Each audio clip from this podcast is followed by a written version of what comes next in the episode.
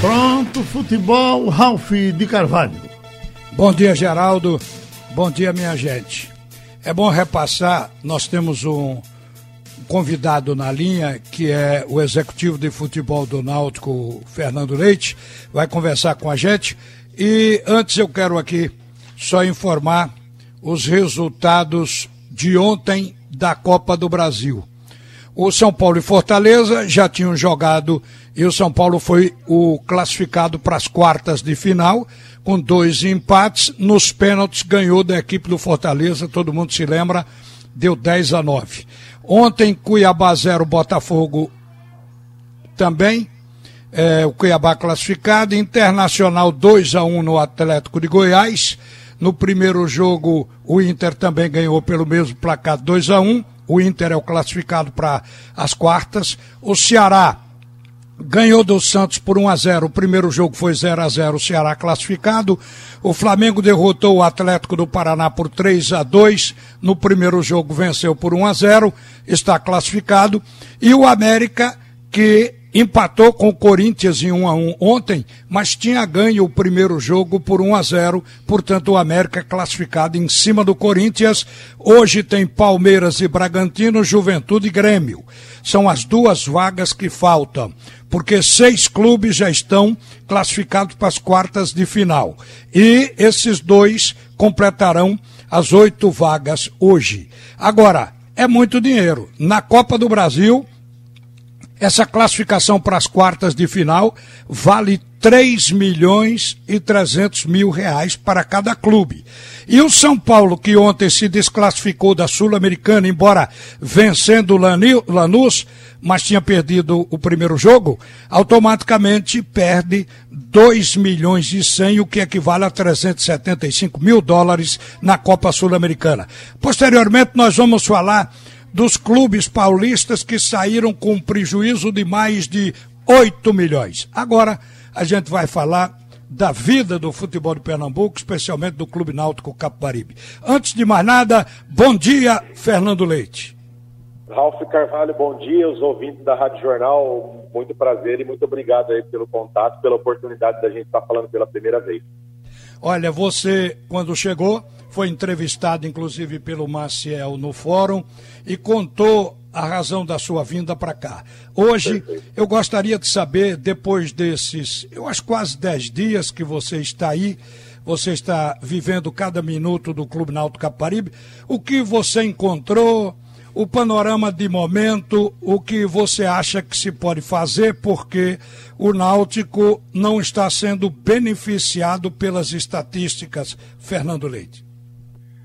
É, perfeito. Eu já estou aqui, cheguei no dia 29, fui apresentado na sexta-feira, dia 30, e a gente já prontamente nós viajamos junto com a delegação para Maceió, então estou considerando aí que eu estou no clube desde a minha chegada, a gente teve essa situação de viagem e a gente teve um contato rápido dentro do ônibus durante a viagem, muito pouco, no hotel também, eu preferi mais analisar essa chegada minha, assistimos o jogo, participamos do vestiário na chegada, vestiário do intervalo no final do jogo?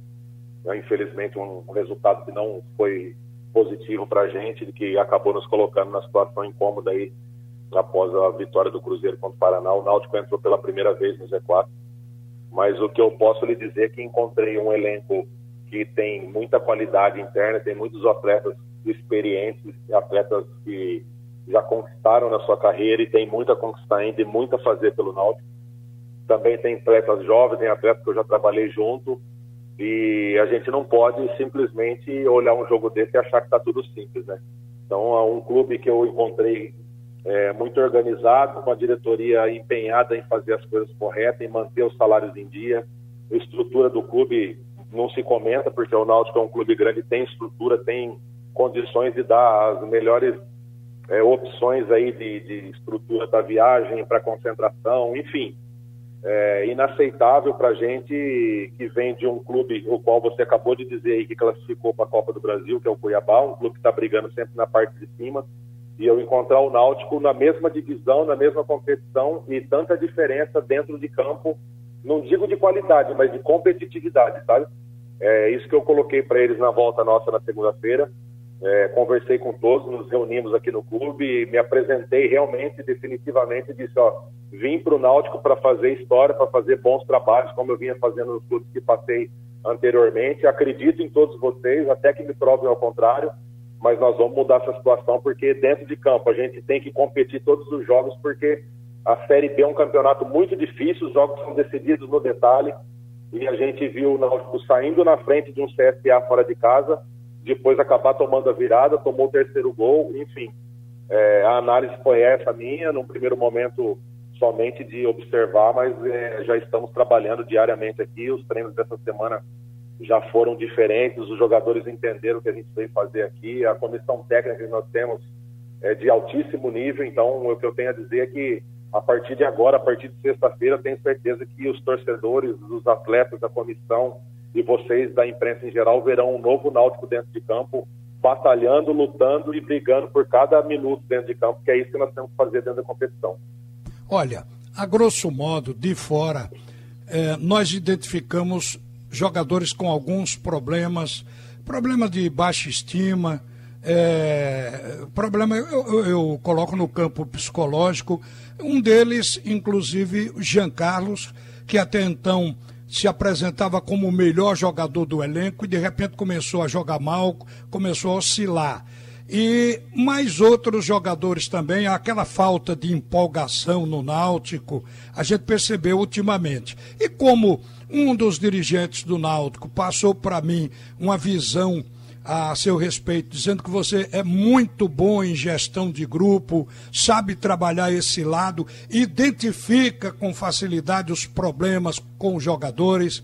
Então você já conversou com algum especificamente, encontrou esse quadro que eu tracei aqui, ô Fernando Leite?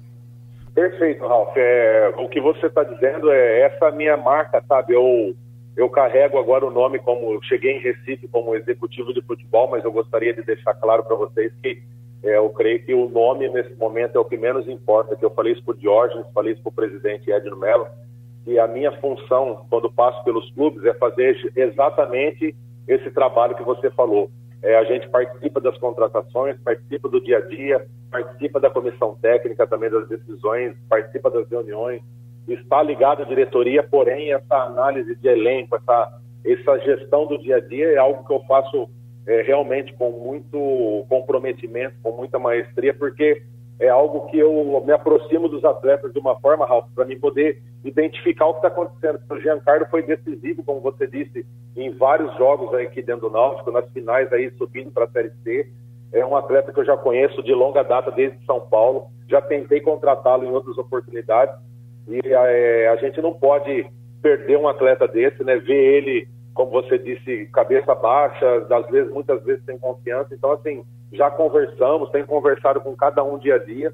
Para você saber, eu cheguei aqui no clube na sexta-feira, a gente viajou e eu tenho ficado aqui no CT diariamente, de cedo à noite, até estou ficando aqui por conta disso, porque a minha primeira análise, quando chega, eu tenho conversado com atletas, com funcionários, com membros da comissão técnica, para mim saber onde que eu estou pisando, como que é o clube que eu estou trabalhando agora, conhecer o dia a dia de cada um. Ainda é muito pouco tempo para mim fazer um panorama de todos os atletas do grupo, mas aí, com a ajuda da minha comissão, com a ajuda dos meus diretores, com a ajuda dos próprios atletas, é, fui muito bem recebido por todos eles, por vocês todos aqui de Recife, e eu tenho confiança e tenho a certeza de que é, essa análise já foi feita, nós estamos fazendo algumas é, mudanças, algumas alterações internamente aqui que com certeza a partir de manhã a gente fará um, uma nova história, um segundo turno diferente.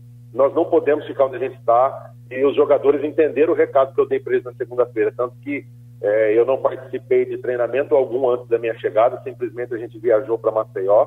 E desde segunda-feira, quando a gente foi para o gramado após a nossa conversa, os treinos de segunda, terça e quarta-feira foram, pelo menos o que eu vi que todos me passaram, é, foram realizados de uma forma diferente, com muito empenho, com muita entrega, com muita dedicação, com muita, é, como que eu posso dizer para vocês, aquela pegada de jogo, onde a gente não pode treinar de uma forma, é, de uma intensidade baixa, porque no jogo a gente não vai jogar com intensidade alta, com, com disposição, com pegada, né?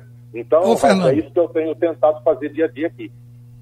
Por, é, por que não? Como você vai agir na questão do mercado de contratações. O Náutico contratou, parece que sete jogadores, alguns estrearam, outros não, mas um ponto importante não foi tocado na questão do ataque de centroavante. A rigor só tem Chiesa, Salatiel foi embora, é, tem aí o Paiva que pode jogar como um, um falso 9, mas não é específico dessa função do centroavante. Então eu pergunto, você já detectou isso, necessidade de completar o plantel? É, como a gente tem um campeonato muito longo, jogos consecutivos a cada três dias, a gente tem a questão do, do Covid que ainda está presente no nosso meio. É necessário que a gente tenha um elenco qualificado, e como você disse, nós temos o Chiesa na frente, o Vinícius acabou de chegar, que é um cara que eu já trabalhei junto também, que sabe fazer gol. Nós temos o Rui, que ainda não jogou, que chegou e teve também problemas aí com a Covid, mas graças a Deus também.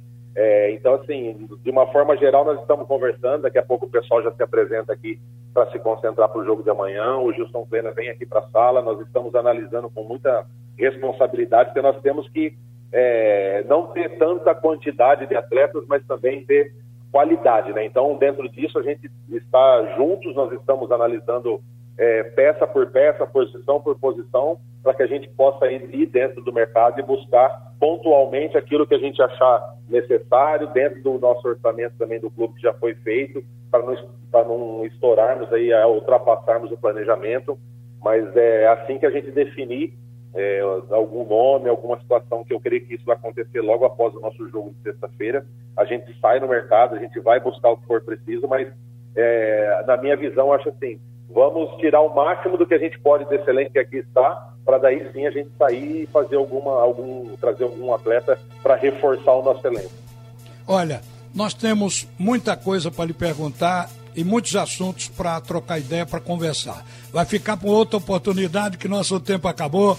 Eu quero lhe agradecer. Obrigado ao executivo do Clube Náutico Capibaribe, Fernando Leite, por atender o convite da Rádio Jornal. Obrigado, Fernando.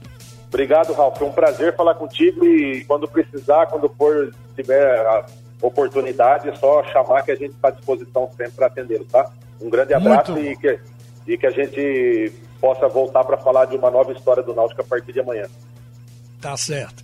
Agora volta o comunicador da maioria, Geraldo volta, Freire. Já volta às 12h30.